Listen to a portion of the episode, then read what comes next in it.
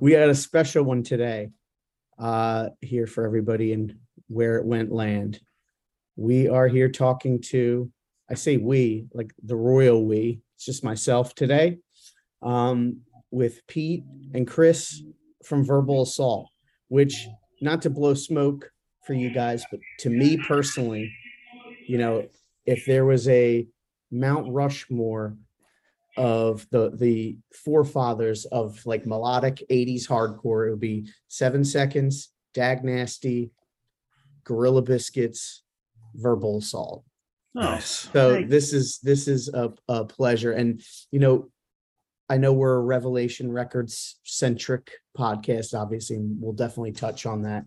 But uh I I didn't get into verbal assault until later on because you figure, you know, in the 90s, your stuff was probably out of print, like Giant Records wasn't Mhm. a thing and you know positive force was long gone and probably Yep. wasn't readily available on cd so it's one of the benefits of the you know internet era where you can kind of go back and fill in some gaps and man Yep. when i you know whenever it was years ago filled in the the verbal assault gap i was amped but um i guess we're gonna we'll kind of work in reverse order you guys i never I would not have pegged Verbal Assault to be a band that would be playing shows in 2022. Yeah. Um, I know, you know, Pete, you were on uh friend of the pod, Dan O's podcast. Uh might have been before the shows, before Yep. you played any shows.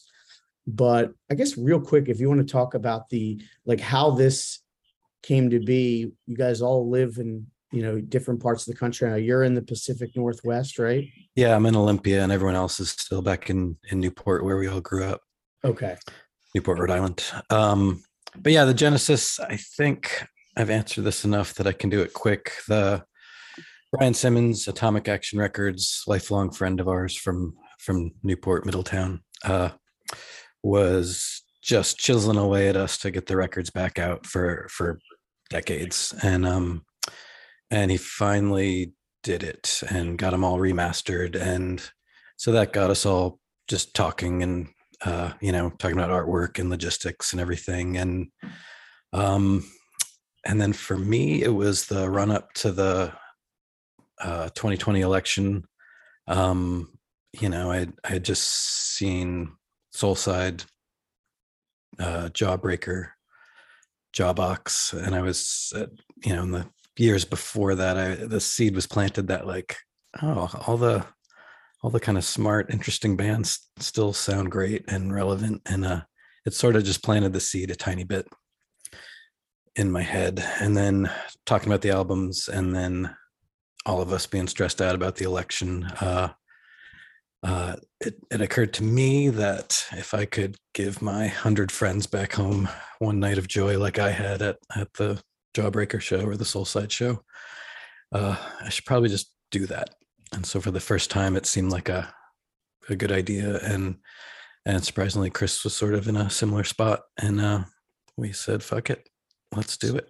So I know Pete, you did some music after verbal Yeah. assault. You didn't even talk about it in the uh, before the interview. We were talking about the all ages uh, reflections on straight edge book, which was put out by Revelation, which you're interviewed in, and that might have been my first like experience with you know because I read the whole book as a teenager with you know the name verbal assault, either that or you know tangentially through um, Belly Oh, um, you know, because because I had the the first Belly record when it came out. Um, but uh, Chris, what about you? Did you do any bands after that? Uh, I did not, uh, although ironically, I ended up uh, working for Belly quite a bit. So I started selling t uh, after I got after I graduated from college. Um, that uh, that was right when those guys were getting their uh, stuff together and things were really taking off. So I started selling uh, T-shirts for them, and then uh, actually ended up being their tour manager for most of like '94, '95, I guess, or actually maybe a little earlier. And um, and that was really really fun. That's when they opened up for uh, REM in Europe, and um, Oh, you know, and we yeah went to we went to Japan and Australia, and it was just really. I mean, it's funny. I when the Gorman brothers and I talk about it, I'll always say that you know, hey, verbal assault. Of course, that was the most important you know experience musical experience of my life, but then getting to go with other, you know, with more good friends and go around the world and ride around the tour bus and stuff like that. I was like, that was the second best thing ever, you know. So For um, sure. you know, but um, but no, I did not make any music. Didn't make any music after um, after verbal assault. I never really considered myself a musician as much as I look at Pete and Doug and Dill. Those guys are musicians, and and especially Doug and Dill. I mean, they just kept playing straight through. You know, that's what they do. Dylan is probably playing somewhere right now as we you know speak, and same with Doug. Um, and then for me, as far as getting the band back together, again, Pete, Pete had the summary pitch perfect. Um, I'd say that the other great thing that Brian Simmons did as well is when we, when I was starting to edge towards it and think like, ah, you know, maybe, maybe it's worth trying. Um, but we were still on the fence, and Brian had a great suggestion where, as Pete said, uh, Doug, Dylan, and myself, not only do we live in this small town, but I can like look out my window right now and, you know, practically see Doug and Dill's, you know, look into their kitchens or whatever. Um, so we live, you know, we all live around the corner from each other. So what Brian's idea was, he said, look, you guys, why don't you find somebody who could play, play, teach somebody a, to, a few songs and then jam and with the three of you and that person and see if it feels good. And if it does then it would make sense to think about trying you know getting pete to fly out over here or whatever. So um so we did find um uh we found a friend of ours ray who plays with doug in a reggae band. And um taught him a few songs and we went and practiced and as we were driving up there we are like oh i don't know this is the butterflies and all in the stomach and all that. And i tell you man first like 30 seconds or whatever is like all right now this is cool. We got to go you know get get pete on a plane. This is going to work or whatever. So um so that so all of that like kind of came together very um uh very smoothly and we were really ready to get ourselves to go. But then we, but then in a distant wet market in Wuhan, someone, you know, uh, ate, you know, uh, tucked into that undercooked bat, and you know, Yeah. the world was, and the world wasn't the same for the next two years or whatever. I including- know. I remember you guys had to keep pushing back the shows, which you know, you know, I was supposed to play in a band of my own, similar situation, like do like the reunion thing and um, you know, then the whatever, I don't, you know, I can't even keep track of the variants, the Delta variant, whatever yeah, was popping. exactly. And yeah, much like you guys, we just said, you know what, this isn't really worth anybody getting i- exactly. ill over and you had to wait. But one of the things I find fascinating is in reading the interview with Pete from All Ages, you guys met in middle school. Chris and I met in like Right? nursery school, actually. exactly. like Please, pre-kindergarten. Greg. Yep. Yeah. We, Yeah. The- we, So- we put the old in old school, so we're you know. there, so there's no, one. was- There's a group photo of yeah of me and Chris in nursery school, and we were like we were buddies. Like Chris was my nursery school buddy. He was like the one Yep. kid I liked. like And that's then- so cool to me, you know, Yeah. like just to think the the enduring friendship and then you guys are doing this. Um and you got some shows. So I wanted to talk a Mm-hmm. little bit about the shows and I also wanted to give before I forget a special uh bit of a bow as we say here to Tony Rettman, friend of the pod. Yep. Um he's he's the one that orchestrated this Thanks, Tony. um, and also just you know great guy and a great you know archivist i guess we could say for for hardcore punk music um and a writer and uh just an all-around good dude uh so big big uh bit of bow to him but Absolutely. Thank you, Tony. you have uh two shows coming up in the end of august uh one being in denver Uh, Yeah, Denver, Salt Lake, and Boise. okay, and the Salt Lake one is, I'm super, you know, bummed that I won't be able to get there because our friends Insight are playing. Yes. And I think that's their first show in quite some time, uh, couple years at least. Yeah, they. I remember they did a reunion maybe right before the pandemic. Looks like they still all like exercise and stuff too, so I'm a little worried about that. Oh, they'll be awesome. Yeah. Yeah. Yeah, they'll be, they'll be good. But you guys will be great too. But I was thinking too, as someone who did vocals in the band, this is for Chris. I see then you have this East Coast run, five shows in a row. What what uh, what are you gonna do to preserve those pipes? Because that's tough. Five sh- is- hardcore shows in a row. Yep. Nope. It is tough, and it's funny. We've been talking about this quite a bit as we've been um, as we've been practicing and jamming. And for me, it, it sort of the let's see, how do you approach playing this music now, as opposed to when we were doing it when we were young and you know uh, had lots of energy or whatever. Um, so uh, some of it is going to be me having to just pace myself, um, and then uh, not. Um, I'm also the guy who doesn't talk after the shows anymore, which is extremely difficult to do, um, but uh, I'm getting better at it.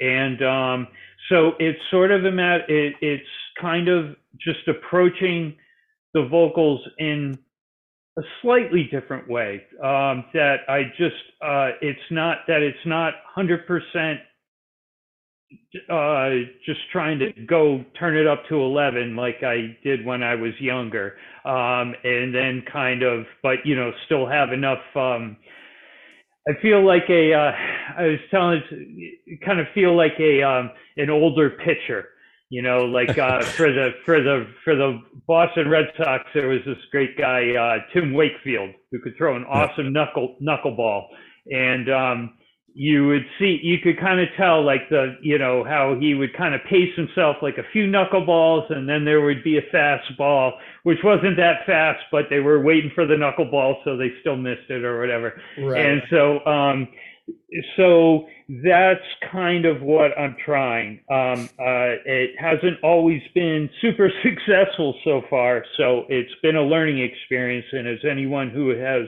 seen the excellent, excellent footage of the um, of the great show that we played in Brooklyn at St. Vitus Hall, which is out on YouTube, you know, I kind of, you know, I kind of blew, shot my wad in Providence, and then you know that wasn't you know the brooklyn thing wasn't too great. And then let's see we went out for to the midwest for like four shows and i did pretty well near the end. That was getting a little you know cleveland was a little sketchy.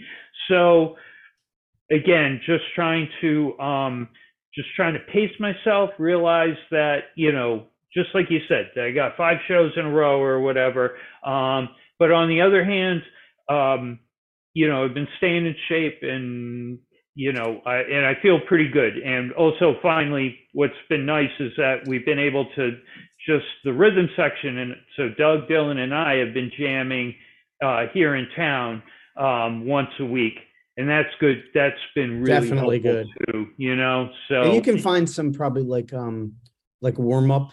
I I would it- recommend a, uh, vocal warm ups. I've done them. Yep. Um, they help, and then you know, of course, some hot tea with a lemon and uh, Yep, exactly. No, been uh, been YouTubing a lot of um a lot of vocal training stuff, just trying to get my um uh you know get a sense of of what that's about. So um, but it feels good. I was that was one of the things that was really um a big question going you know when we first thought about this is like hey can i sing anymore? You know because it had been like i said i hadn't been in a band. It had been 30 years. I'd smoked for 20 of those you know. I quit smoking about 10 years ago. Um, but you know I, I i didn't know. I honestly did not know until i got in front of the mic and when we started to jam it was like all right cool it's still there. All right let's do this thing. So yeah, and then you can kind of learn your limitations a little bit and and know you know how, how much you know to to put into it and still make Yep. it successful because i see you have So the shows on the East Coast, which people out here are really excited. Um, it gets talked about a lot. You have uh, the Black Cat in DC, legendary place. uh, Yep. September twenty-first.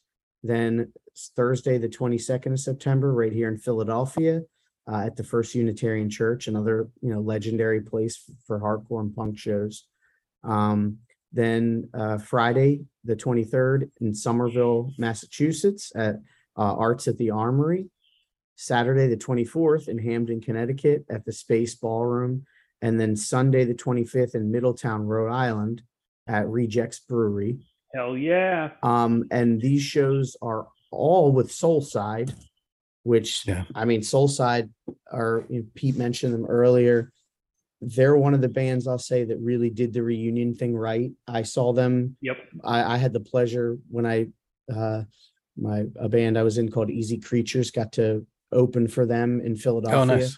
and they were fantastic sounded great um and the, it's you know lyrically still relevant musically still relevant i think the same thing about uh you guys and, and a lot of these other bands that um i mean even if you look on the big scale like there's a reason why those rage against the machine shows are so successful right now because for better or worse like it's still relevant. There's still Yep. all kinds of problems going on that were going on you know 30 40 years ago. But um i guess real quick for pete how did you hook up with uh, bobby sullivan and you know you did rain like the sound of trains when you were in dc i know in the in the book it said you lived there five or six years after Yeah. verbal assault Yeah, 88 to 94. I moved to DC. Um, Bobby and I were just super close friends, uh, you know, through punk. And I was in DC a lot. My grandmother actually lived not too far from the Dischord house. So I was sneaking down there anytime I could, you know, early on in high school, like starting like in like 82, I think I was torturing Ian with visits. Um, uh, yeah, so we were just close. Bobby actually roadied for Verbal Assault a couple times on Mhm. uh, like pretty extensive trips. I remember he was with us in California and Texas, and um, so we were just close friends. Um, uh, I started running the Sound of Trains, uh, and it was just a three piece. And Bobby was flirting with moving back to DC from Boston, and so I, I think we all just started campaigning for him to get down there quick and join our band, which he was he was happy to do. Uh, so that was all pretty pretty easy, natural fit. Um, yeah, and they actually recorded a new lp I know. yet to be released have you had a chance to to hear any of it No, it, I've been I've been bugging him because I was like, "What happened to you? You used to always send me cassette tapes of the new stuff. Mhm. now they they're holding on to it tight." Yeah, I Um, can't, I can't personally can't wait to hear it. I wish it would be out by the time of, of these, because they did a seven inch a couple years back that was great. It's so good. Um, it's and, so uh, goddamn good. Those three songs are insane. so Bobby, if you, if you're listening, which, you know, Pete's Yeah, your se- friend, you should be Send me a fucking send me a cassette. Yeah. Exactly. Give it up. Mail Give me a up, bud. cassette. I'm, I'm so excited because like I said, that's you guys in Soulside is, and then of course, you know, Bitter Branches here in Philadelphia, who are a great band. And then Bedmaker, which is Ian, uh, it's Amanda MacKaye, Yep. right? Yeah, they're really So, good. What a what a what a great it's gonna be a great time. And also uh I think there's another band on here. I apologize. Uh Wrong War is on um Yep. Dude, couple of the they are as well. fucking killer. The, We just played a bunch of shows in the Detroit and Chicago shows, and uh, Yep. they they were shockingly good. so Yep, that's great I mean, guys, that's a- great band. That's a stacked set of shows. Uh Yeah, for sure. So um well let's let's talk a little bit about Revelation because you know you, you guys were once, Revelation like, adjacent. Yeah, you were once lit. Well, yeah, you were in the book. It was technically on. If you see the book, it's got the little Rev star. Mhm. Oh, So you- nice one. You, it doesn't have a Rev catalog number, but you're in here. But also, you know, Youth of Today were from Connecticut originally, and both of you had that connection to uh, Seven Seconds. Yep. So It, it Um, was it was yeah. So the the deeper part of it was uh like I was a just ravenous I would road trip to any any show, New York to Boston, often down to DC. Uh, you know, as soon as I got got the van, which was probably in '84, I think. Um, and and my main like road trip crew was Ray Porcell, Becky Tupper, Jordan, and probably Boofish, and then whoever else we could get. Boofish is a Newport character. Um, but the you know, so we were if any of us were traveling north or south, we'd usually pick up the other people. Um, and we were just, uh, you know, like super enthusiastic little uh, Scooby Doo kind of road crew kind of. So you saw, you saw a minor threat according to this, this interview in the book. Is that correct? Because you might Yeah. be the, I, and I could be wrong because we talked to a lot of people. Maybe, did Richie ever see them? He strikes me as maybe the only person I would have talked, we would have talked to that would have, I would think Mm. Richie did. Um, yeah, I, I'd, I'd, put him in the yes column. But yeah, I saw their their last show in Boston '83 at the Channel. and were they Uh, as good as, I mean, I know the answer. Were they as good as everybody said? Yeah, but I remember them being kind of. I, me- I remember they had a very grumpy vibe at that show, like uh, like it was sort of like perturbed Ian, like like something was like amiss or like there was something going on, and you could see it. They were just like kind of pissed off and frustrated, and they yeah, the show was fucking mayhem. Um, my main memory besides minor threat was drinking uh, what I thought was my Coke, but was Johnny D's spittoon cup. A bunch of the Rhode Island skaters had started uh, eating chew that summer. Oh, God. So I took a big, big gulp of his tobacco spit, Mm. which was not straight edge. Uh, so that right, Although I don't and it was like this right before they played. I was like, all right, I'm gonna need, a- I'm gonna need a fucking some, I'm gonna need to hydrate. I don't know And if this takes away my my edge card, but to go back in time and see minor threat 1983, I would probably take a sip of Yeah, it's an easy uh, trade. yeah, because um, you know, obviously for me, that's like just the stuff of legend. So Youth of Today, when they first started, you know, you knew you knew Ray, you knew Porcell. What was like Yeah. the vibe and the energy like at that time? Like it had to be super exciting because there weren't really too many bands, you know, when we've talked about it before in here, like even though it was probably 1985, uh, you know, they were kind of harkening back to a style from three or four years before, which is hilarious to think Yeah. now because They like were three or four years is nothing. Yeah, they the um yeah, I think I think Ray was still in Violent Children when we first started hanging out. Uh and then they uh, I can't remember exactly when Youth of Today started, but I, I knew them before Youth of Today. Okay. Um just a little bit and they were kind of figuring it out and formulating it. And then I remember clearly hanging outside a Providence show with them and they sort of had like decided on the the path. Like i, I remember they they're really clear. They wanted like a ssd Negative FX sounding you know kind of like a no frills uh you know like the music was going to be no frills you know short fast uh and then they kept mentioning choke as like a like the perfect front man and i was like huh. Like Hmm. we, you know we were already trying to be like a little more like interesting and more like dc influenced or like you could fucking eh, you know aim aim out in different directions and and i remember just thinking it was i was like huh they're just gonna they're just gonna go for like kind of like straight up old boston hardcore sound. All right. Good luck. And uh and here we Well, are they pulled it off because, like I said, that Yep. that first Mhm. record is so just raw and pissed and Yep. just like a perfect little kind of snapshot of you know 1985 uh hardcore so you know kevin seconds puts out uh their record your record um did you guys do a lot of shows with youth of today i was trying to Um, find some flyers and i wasn't probably wasn't looking properly enough but yeah we did a we did a bunch um often with seven seconds and also justice league Oh yeah. the they put uh kevin put out the youth of today Verbal Assault and justice league record r- right about the same you know the same batch it's probably 80 we were recorded in 85 it probably Five, six, came eight. out and yeah it came out in 86 because Yep. we got that first box at the pressing plant in California. Oh yeah, yep. Um, so yeah, the so yeah, seven seconds was coming through at you know at- at least two times a year. Sometimes it seemed like maybe even three times a year.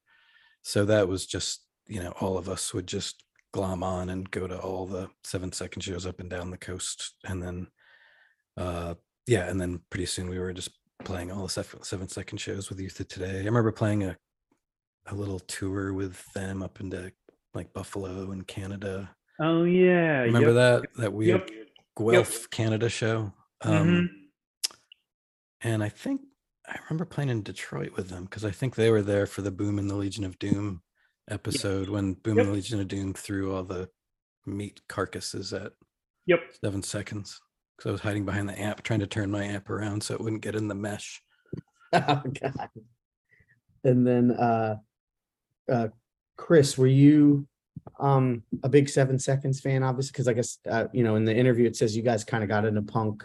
You and Pete got into it together. Were you a big Seven Seconds fan? What was that like to have him, you know, Kevin, who even then would have been like a legend, you know, like, because Seven Seconds are, you know, top tier. How excited were you as a young kid getting to, you know, have a record on his label?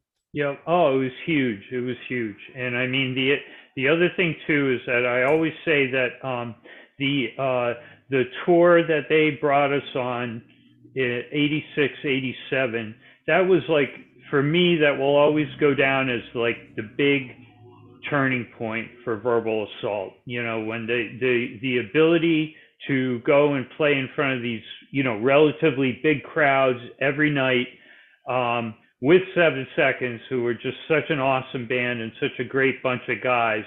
So not only so not only just as an experience was it awesome, but that really to me it was that tour that really kind of changed us from you know maybe a good local band that you that you like to come out and see open for a bigger touring act or whatever and that's when we really kind of started to come into our own so um, I always feel like the verbal assault owes uh, Seven Seconds a huge debt of gratitude Yep. that I think the band would have um, that that the help that they gave us made whatever came afterwards possible you Yep. know or that it certainly wouldn't have turned out the same if they hadn't um, if they hadn't been there to, to give us a hand. So um, so no it was it was awesome in so many different ways you know just as as they were great guys. Um, it was totally that like well ian produced our record and kevin's putting it out. We feel like you know we were on the uh hardcore I mean, you know private I, I or- look at the credits on it and I still am like, yo, that's awesome. You Yeah, what I. We're from fucking So- Newport, Rhode Island. It was like what? exactly so no it was um that was that was huge but again i can't i can never emphasize enough how important that that first tour was um i mean we had done some shorter tours before but but but, but being out with those guys like when we got back from that tour it felt like a different there was definitely in a different phase of the band's existence It kind of like legitimized everything because it's like we just went on a full US tour with arguably one of the, you know, like I mean, I said one of the forefathers of of hardcore. Um, I mean, and at that point, gosh, they were when they had the crew and walk together, rock Rock together. Yeah. Yep. I mean, that whole like, and I like the later seven second stuff a lot, honestly. I think Kevin Mhm. managed to really just tap into something where to me, I enjoy at least parts of their entire catalog, but they were Mhm. really on fire. That crew walk together, new wind. yep yep The, So- yeah, they were they were fucking bonkers, you know, and they they were going. They had they, it seemed like they always had a slightly different lineup every time they came through. Um, you know, so it went from like Steve, Steve Youth on bass and and Troy. You know, it changed. Like on our big tour, we had uh, Bobby and Joe. Bobby's the, still the guitar player. Joe Bansuelo passed away. R.I.P. Joe. He did. Um, I didn't know that. oh, you serious? Yeah. I- sorry, Chris. Yeah, no yeah, worries. about two years I'm ago. sorry to hear. Dan. Yeah. Um, Was he on any of the records, the seven seconds records? I think he might have been on praise. I can't. It gets fuzzy. I, I lose track. But someone, um, will, someone listening will but they- let us know. they were always fucking absurdly good, you know. Yep. And and Troy was just like, I mean, probably the best hardcore drummer anywhere at the time. Um and and yeah, they were the island of like, you know, hopeful. Like their shows were hopeful. Like a lot of the shows were pretty fucking gloomy back then, and uh, and their shows were just like, you know, breath of fresh air kind of feeling. Yep. And I felt like verbal assault tapped into that side. Like you said, it wasn't necessarily like choke and negative approach and, you know, uh, not Mhm. two separate entities. I, I'm s- I don't want someone going choke wasn't a negative. I know choke wasn't a negative approach. I'm well aware. Um, Mhm. but you know, that kind of thing. And you guys went to the more, you know, a little bit more melody, seven seconds, DC stuff. Like if somebody told me that you guys were from DC, like if I didn't know, I'd have been like, well, yeah, it makes makes sense, you know, like Mhm, mhm. um but uh so you know seven seconds for sure is like the you know the ground zero almost for that kind of stuff because you figure even same thing with you know i mentioned gorilla biscuits i'm sure walter would say he did say on this you know dag nasty seven seconds like all that stuff kind of played into uh you know what what he was working on a guitar so yeah that early revelation was there ever talk of you guys doing a record with revelation I, mean, I, I figured you'd ask that, and I was trying to think, and um, I honestly I can't remember. I mean, I was and and uh, I mean, I, I like even when Youth of Today and Verbal Assault, like Youth of Today, you know, pretty quickly forged their own whole fucking world. You know, uh, like Youth of Today shows just became you know Youth of Today shows. There weren't they had a whole fucking fan base everywhere they went really quickly. Um, and that happened, and we, you know, we, yeah, we weren't on Revelation. We didn't go in that direction totally with them. We sometimes we'd play shows together, and we totally clicked, and we're still friends. And um, but yeah, we didn't we didn't go down that that path with them um fully although i often I remember driving them to a bunch of shows too. Now that I think of it, um, and I was I was hanging out in New York a lot. Uh, Richie Birkenhead is one of my best friends, and um, I would just go down and spend weeks at a time on his floor and just hanging out. And that was when uh, I think Alex Brown had just moved to New York, and uh, yeah, and they were just their Revelation was just really active, and I was always around and hanging out, but I can't remember where this question started. What were we talking about? well if you guys because i was thinking about oh, the- were we on Revelation? No, yeah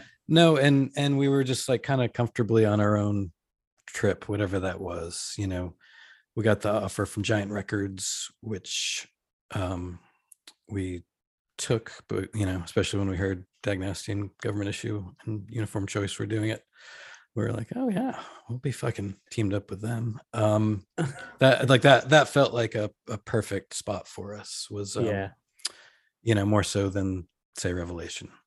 Um, that that it just felt like a they kind of had a crazy which we'll talk about a little more in a bit with giant when we talk about the the trial Yep. a- album um but like they had a pretty crazy roster like you mentioned a bunch of bands they had marginal man had a record on there Oh, that's right, um, Yep. Yeah, that's right. That's right. uh, you know a bunch of other stuff I think didn't Justice League? i believe so i could be wrong yeah. Yeah, yeah, they did. Yeah, right. so the yeah the Steve Ricardo, the guy that that was running it all, uh, yeah, he had a really clear vision, and um, yeah, he he chased us really enthusiastically, and um, and uh, I'm glad he did. I wish the business part of it all worked out better, but really wasn't his fault. The uh, the I mean, you probably know the story, but trial uh, Dutch East India just sort of evaporated Giant Records at some point, and left all the bands kind of in limbo as far as like, you know. And you guys all- got lucky because you were able, I mean, it took a while, but to get this reissued, like some of the bands, like um, I know Dag Nasty with Field Day, like you, c- Yep. they're, they could do something with it, I guess, but nothing's been done yet. Yeah. uh, I don't know how to say this on a podcast, but maybe we don't want to talk about that too much. Yeah, the, exactly. Maybe the uh, legal, the legal stuff is still a little Yep, fuzzy. we'll just edit. We can just A little just edit fuzzy. part out. Um, Yeah. yeah, Javier, uh, are you but yes. Chop try it. it. trial we did successfully put trial back out uh and and we had a we had an agreement with uh we track i tracked barry down the owner of dutch east india and finally got an agreement to buy the rights back and then uh didn't exactly happen It just disappeared um but yeah we put it back out anyways Yeah, uh, I mean, it's something that I wish it was had been readily available in the '90s. You know, Yeah. who knows? And and that's where I was going to go. Is you know, in everybody can do Monday morning quarterback, right? Like Mm. that's you know a whole thing. But had trial been on say Revelation, yeah like who knows? You guys would be maybe like, you know, playing those big festivals with you know, Gorilla Biscuits and Judge or whatever, because it would have Rev would have probably kept it in print and stuff. But you know, you don't that's hindsight. You don't know at the time. And like you said, the, the roster Giant, I wouldn't have been able to say no to that. Like, do you want to be on the label with government issue? I think government issue did their best stuff on Giant. Oh honestly. yeah, Oh, no, the yeah. U, the You album. it's the Yeah. best Oh, that's the best fantastic. hardcore album ever written And Yep. rest rest easy, uh, John Stabb as well. Um yeah, yep. but uh you mentioned Richie Pete and uh he in in the same all ages book he actually talks about your friendship did you become friends with him around the same time as the the youth of today Yep. guys i mean i know he he was in youth of today obviously as we know but you Yeah. guys i mean he he's mentioned you in a couple interviews you mentioned him and have you guys remained i guess close all these years We have. We're so close that we don't even bother talking to each other much. I I just had dinner, uh, like lunch with him when I was in New York last time, and uh, uh, it's like we're so close that we don't even need to catch up. It's like, ah, I, I know you're going to be the same grumpy old man that I envisioned, and he was, as I, as was I, and uh, um, but yeah, we yeah, Richie became sort of my, just my, I mean, really like a big brother figure. Uh, I yeah, I remember as soon as I got my van, I drove down to New York to to visit him. I was all nervous because it was just driving alone with a Rand McNally Atlas, you know, driving to New York City at night, convinced like the the van would get like broken into. This is like 1984. And I remember pulling up to his place, finding it, and then I spent like 10 minutes like trying to like pull the radio apart so it looked shitty. And I put like stuck a screwdriver into the cassette thing so it looked like, oh, it's it's all broken. somebody already got I made this this. huge production of like making it look like like the van didn't need to be broken into. And then the next morning I came down to look at the van and I had left both front windows unrolled. Nice. There you go.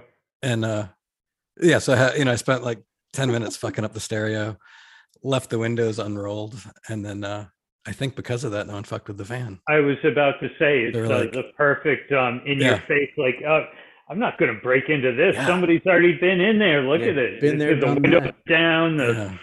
screwdriver's already jammed in the. Yeah. Um, but yeah, Richie, uh, yeah, it's just been a huge part of my life. And um, yeah, I mean, especially then, just getting to hang out in New York City for like three weeks at a time with a really smart, talented, older, opinionated dude. uh, yeah, I learned a lot. He's always Um, uh, such a, a pleasure to to talk to. Very smart and just hu- great sense of humor. What was it like the first time you heard Into Another? Because that had to be. I mean, and and were you guys tight enough at that point where maybe he was, Oh yeah, you know, talking about it beforehand, like, "Hey, I'm going to do this band with Drew from Bold, and it's going to sound like fucking Judas Priest meets, you know, whatever." yeah i i was i was thrilled and when, uh ran like son of trains played with them pretty often um, yeah. In fact, I believe, let's see, downstairs at, um, let's see, what was the place in Somerville? Um, not Somerville, but um, Middle East, Yeah. downstairs Middle East, Yeah. right? Okay. Yep. So I was there for that. Oh, oh, that's right. Yeah. Um, yeah. So we, we played with them a lot and, and Richie would send me cassettes of everything. So I saw it all coming. I was really proud of him for just getting really fruity on the mic. Yeah. I mean, it's just, that's what he was meant to do. It's yeah. so fantastic. Um, the hard hardcore screaming that was fine, but fucking if you have those pipes, you got to use them. I agree. And, um, Um, you know, like, uh, so that whole era too of Revelation, before we wrap up the Revelation part here. Um, do you, do, were you familiar, I guess, at that point with some of the other bands that were kind of pushing, you know, for, for Chris too, like pushing that, you know, because around the Into Another era, you had, uh, we mean, we mentioned Insight earlier, you had Iceburn, which had people from Insight, you had Engine I really Kid liked Iceburn. um they had a really you know we realized even more in doing the podcast like a really varied roster and it Mhm. it got varied a lot quicker than i think people think Hmm. like you know what i mean like around Yep. in, iceburn was like you know rev 20 something um Yeah. and then engine kid uh who are you know from pacific northwest too Yep. and we all know you know greg's gone on to do a lot of really awesome stuff Yeah, uh Greg musically succeeded in every genre of music somehow. Yeah. Yeah. And like, you know, uh That was Greg Anderson, Chris from uh Brotherhood. yeah, and uh fuck what False Liberty was that Yeah. was that false- first band? Yeah, we played False- the Bremerton roller rink just a like an hour from where I live now with them in 1986. Okay. You Yep. you you you and Greg were pen pals way back then. All right. Okay. That's cool. what I I wanted to ask Chris about. You mentioned in this interview that Chris was a big letter writer and you guys would get the letters back and then and and I've totally done this too. And you guys would just like reread the responses over and over and pour over them. And some of that's kind of lost now, you know, obviously the way things are. So you had letters from Henry Rollins back then, uh stuff like that. Yeah, the um let's see, I can remember uh it was Chuck Dukowski who would actually write us back and send us a postcard from Hamburg one time. And that was like and then um let's see, when uh and Jello from the DKs wrote us and asked for the uh for the very first cassette as to the the masses demo tape. And uh, listened to it and wrote back and wrote a very thoughtful letter or whatever. And you just, you thought that, you know, I came, you know, running to the house like, you know, mom, it's like, you know, Mick Jagger had, had, uh, you know, teleported in and, you know, whatever, you know, we, we, we didn't know. We just, we were like, whoa, Chuck Dukowski wrote us from his mansion or something, the SST, you know, um, good, you know, whatever, uh, skyscraper. So, uh, no, that was huge. That was huge. And, um, that, so really inspiring. And then it also, that's what kind of, um, uh, helped prompt me to say like, all right, if somebody writes you a letter, you got to write them back because, um, because uh, you remember how rad it felt when you got a letter back, you know. So it's like, okay, so get down there and you know, and uh, make sure that people get a response. So Yeah, I think Ian, you know, he was one too. Ian MacKaye, he he would al- always and he saves everything. Oh God, he'll he he has like a superpower now where he can at his fingertips. Like we were talking, and he like pulled up a journal entry from the day we recorded "Learn" last time I saw him. You know, and he can just he can just so cool. find anything Yeah. like within seconds and like put it in front of your face. You're like, Jesus Christ! Yeah. you know, But it's awesome by you. because Yeah. you forget stuff over It's- time. You know, like absolutely, yep.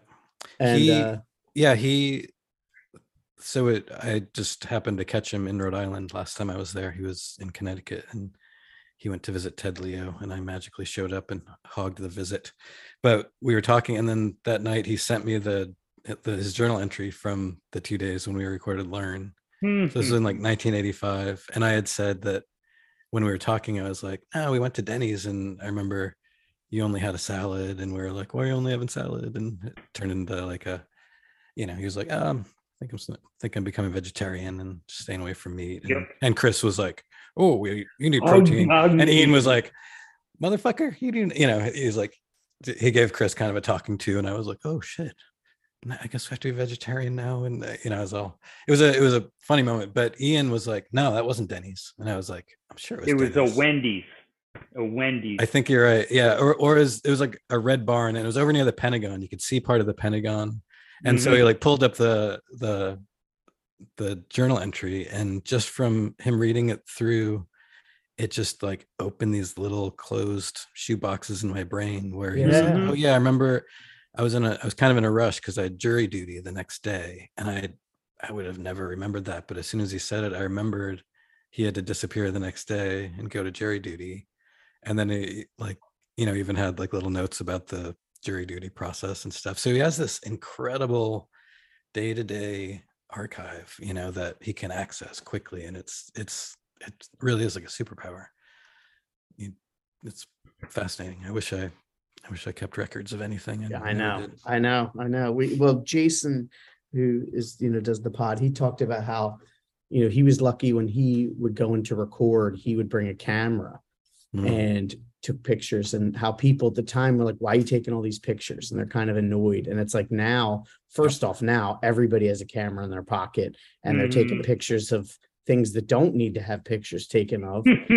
but you know now everybody's thankful that he took those pictures because it's like you know now you can see oh yeah this is when we Yeah. recorded this and this is when so and so came in and did a guest spot on the on the record and and all that um yeah and then thinking of jello i think he he is another one i think that did that a lot like he would order like i've seen a lot of stories of him just mail ordering records like Everything. he must have an insane collection my our friend uh, Jason Traeger worked at Alternative Tentacles for several years in the 80s and a lot of his job was just managing Jello's personal you know in and out record collection requests and everything and and he was he was voracious you know every every Finnish hardcore band every Norwegian hardcore band every Japanese you know like Jello must have a museum I know. I'd love to. I'd love to see like Yeah. the insane collection he must have, and and I would have too been tripped out as a teenager getting a letter from you know Jello from Dead Kennedys. It's just Mhm. friggin' wild. yeah Um. oh So can I let me say one yeah. more thing about the mail thing yeah, I, th- please. I think it was Chris was Chris took over all the mail. He was a pretty maniacal letter answerer and writer. And it occurred to me just when uh, we were talking about Greg Anderson, you know, those early connections when you had the pen pal on the other side. Like I'm pretty sure Greg Anderson set that Bremerton show up for us. Um, and uh, those connections seem to always kind of become important. Um, the the first European tour we did, which was in uh, the spring of 88. '88, Yep. which for for European punk bands, you know, going, I mean, American bands going to Europe, that like we snuck in pretty early. There weren't a ton of bands before us. Um, I think you know, like Government Issue Scream, Black Flag had done it a bunch, but we we sort of cut in line, and uh, it was just kind of classic verbal assault luck. Uh, Blast canceled their tour, and I magically called like that day to the German promoter Dolph and was like, "Hey, uh, you know, got your number. Just want to see if there's any way Verbal Assault could do a tour." He's like, "Well, Blast just kind of canceled, but he didn't. Dolph didn't really know us. Uh, he kind of had to check us out and study us, and kind of begrudgingly went along with it. So we snuck onto that. But the main, I think, the main reason that it happened was that uh, the tour was going to be with Negazioni, the Italian hardcore band that Chris was already super pen pals Right. with. Sure. So I think that was like kind of the th- you know the thing that pushed it pushed it into the you know into happening. Um, Interesting. yeah. So there was always Yeah. like like that always seemed to kind of just pay off, you know, in these weird weird little ways down the road. It was it was kind of fascinating. See, so it does You answer the letters, Yep. make the pen pals, build the community. I mean, there's Yep. so many stories about it, and uh, and yeah, look like, and then you got someone like a Greg Anderson that's booking in Bremerton, Washington, and you know, you guys Yep. probably you know, I don't know if you still correspond to this day, even just through email or social media, but like all those years later, it's pretty, pretty cool. I wanted to ask real quick too with the revelation stuff and hardcore. Um, we mentioned, you know, Chris had mentioned Belly. Any uh uh, we know the hardcore connection obviously with the the Gormans. Do you have any stories like uh Tanya Donelly listening to uh you know Youth of Today to get amped up for a belly show or Well, something that- crazy well, like that? that's funny that you mentioned that, Greg, because just a couple of weeks ago, This we were um let's see i uh this is a nice little story. So i send um it was tanya's birthday so I sent her a quick email and said hey you know happy birthday things are moving along here. She writes back and says i, I have this great story to tell you guys that i completely spaced it and should have told you about a month ago. So she's living uh she and her family live up in um up in boston now. And she her daughter Ha- Hattie is um I don't know how old, 12 maybe, whatever. Um, so she has a history te- uh, a history teacher uh, named Patrick that uh, Mr. Flynn that she really really liked. Okay, you see where this is going. And uh, last day of school, um, Mr. Flynn comes up to Ha- Hattie and says, "You know, I'm a big fan of your mom's music, and I got into it because of." Um, uh, because the Gorman brothers used to play in this other band that I really, really liked called Verbal Assault. And, um, and I'm in my own band called Fiddlehead. And, uh, and anyway, I just wanted to let you know how much, uh, you know, enjoyed, you know, enjoyed uh, mom's music or whatever.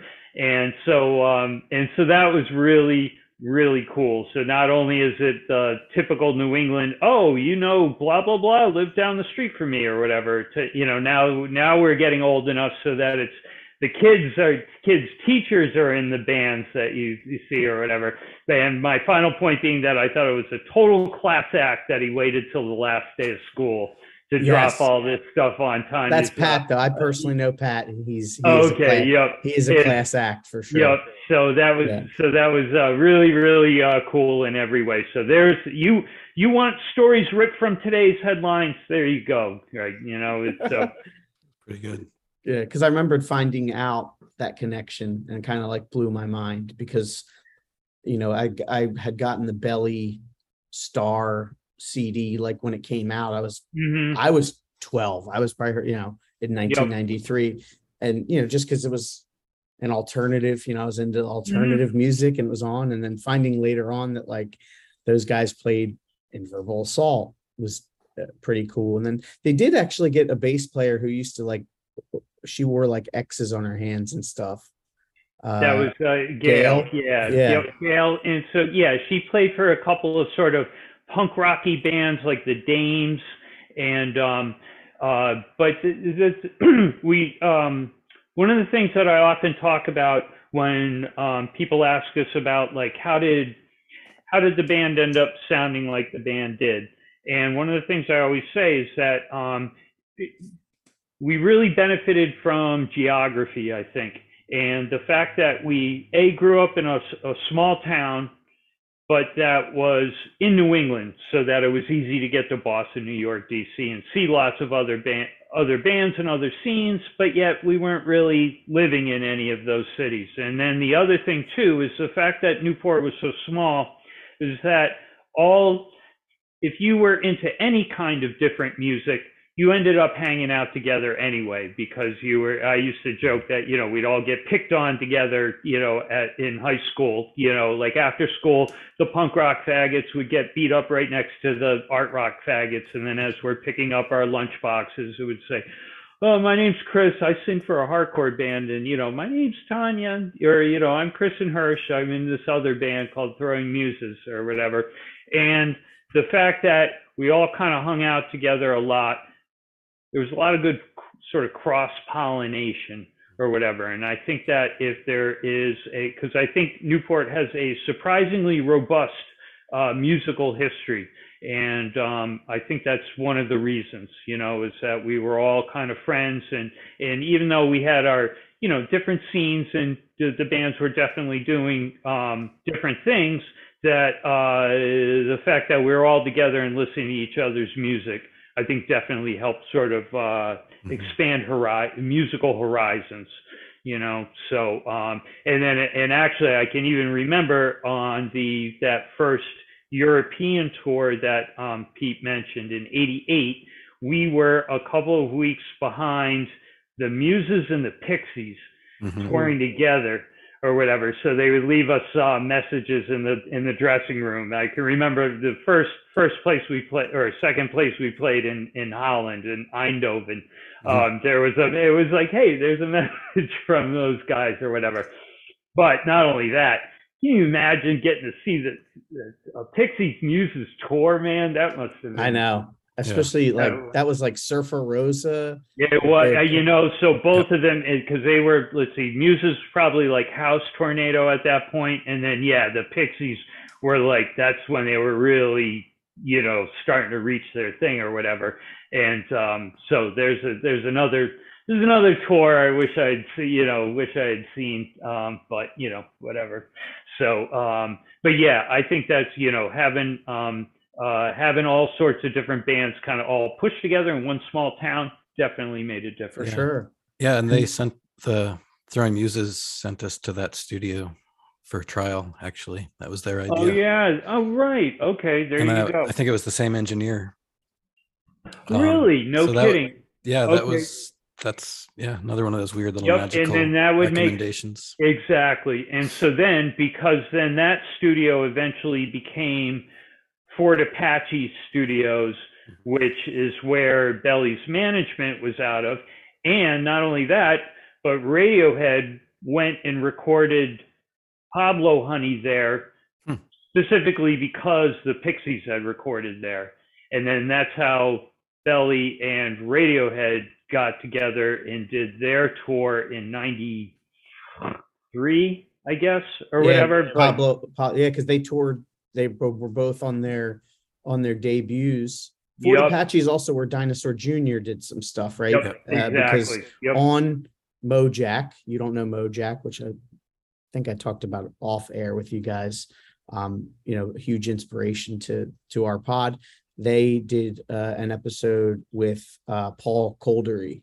Is that I say his name? Okay. Yep. Yep. Um, and he talked a little bit about you know Radiohead and, and all that. So that's Yep. pretty that's pretty cool no, that for sure. that was yeah, that was and that all the touring that I did with Belly was was wonderful. But boy, I tell you, we because at at that point you just knew Radiohead for Creep, which is a great song or whatever, but um, no idea what these guys were about, what they were doing or whatever, and you know maybe Tom wasn't the most um, outgoing individual or whatever, but all the rest of those guys were just so cool and so nice and and just so interesting. And so it was a real real pleasure to be able to like to see those guys at the time. And like Ed the guitar player came to Newport. You know like again this is Hmm. back when those guys would get done touring Ed would just jump on a bus and go around the states or whatever. And so he came to Newport or whatever. We all had a beer at the local place. And they were just really, really interesting guys. And, and when you saw what they ended up doing, it was like, all right, cool, that makes sense, you know. And, Yeah. and again, I'm glad that I had a chance to uh, to to to kind of see it as it was uh, percolating up. and like you said, I don't think anybody. Uh, by the way, you're listening to Where It Went podcast, where we exclusively talk about Radiohead. Um, Yeah, exactly, but, uh, exactly. But uh, like, I don't think anybody could have known, you know, '93 that they would become what they became. Because I actually remember when someone, a friend of mine, was telling me to listen to the Ben, to the Bends when it came out. Yeah, I was like, that one hit wonder band, like Creep was cool, but like, and then I hear it and I'm like, oh shit, this is incredible. And then, Yeah, know, yep. where they went from there was even more uh mind blowing. But really, like you said, it's it's nuts how these, you know, all the roads kind of Yep. kind of connect and and really so many I've said this before, but so many bands that are huge and part of you know mainstream culture have their roots, you know, in punk and hardcore. I Yep. mean, and and the you know that whole sense of community and and stuff. So I think what we're gonna do now is we're gonna, we're gonna wrap up this part. Uh, remind everybody, go to the shows. Uh, The check- shows. check check the uh check the verbal assault socials atomic action uh socials get the dates get the links for tickets um i'll be in philly like i said so come say hi uh if you're listening and you're coming to philly and we've never met before you i'll be easy to find um but for patrons we're going to do a quick i always call myself like a little prop comic i have my records and we're going to go through the verbal assault catalog. Um, and you'll be able to listen if you go to where it went podcast.com, hit that Patreon button. We have all kinds of extra goodies um, and things for patrons. So until then, everybody take care. Go see Verbal Assault and Soulside later. And Verbal Assault, H2O, and be well on a freaking Oh, we'll boat keep in, around I- New York City, I would be 16th. remiss. This will still be, go see that. Be well. We What the love hell? Brian. I know we love Brian McTernan and, uh, you know, Aaron Dalbec and, and Mike Schleibaum and all the, all the Be Well guys. Um, so go to that for sure. Toby's been on the show before, uh, talking about Gorilla Biscuits. So we're all just one big happy family in, in hardcore. So go. In the words of H2O, go. So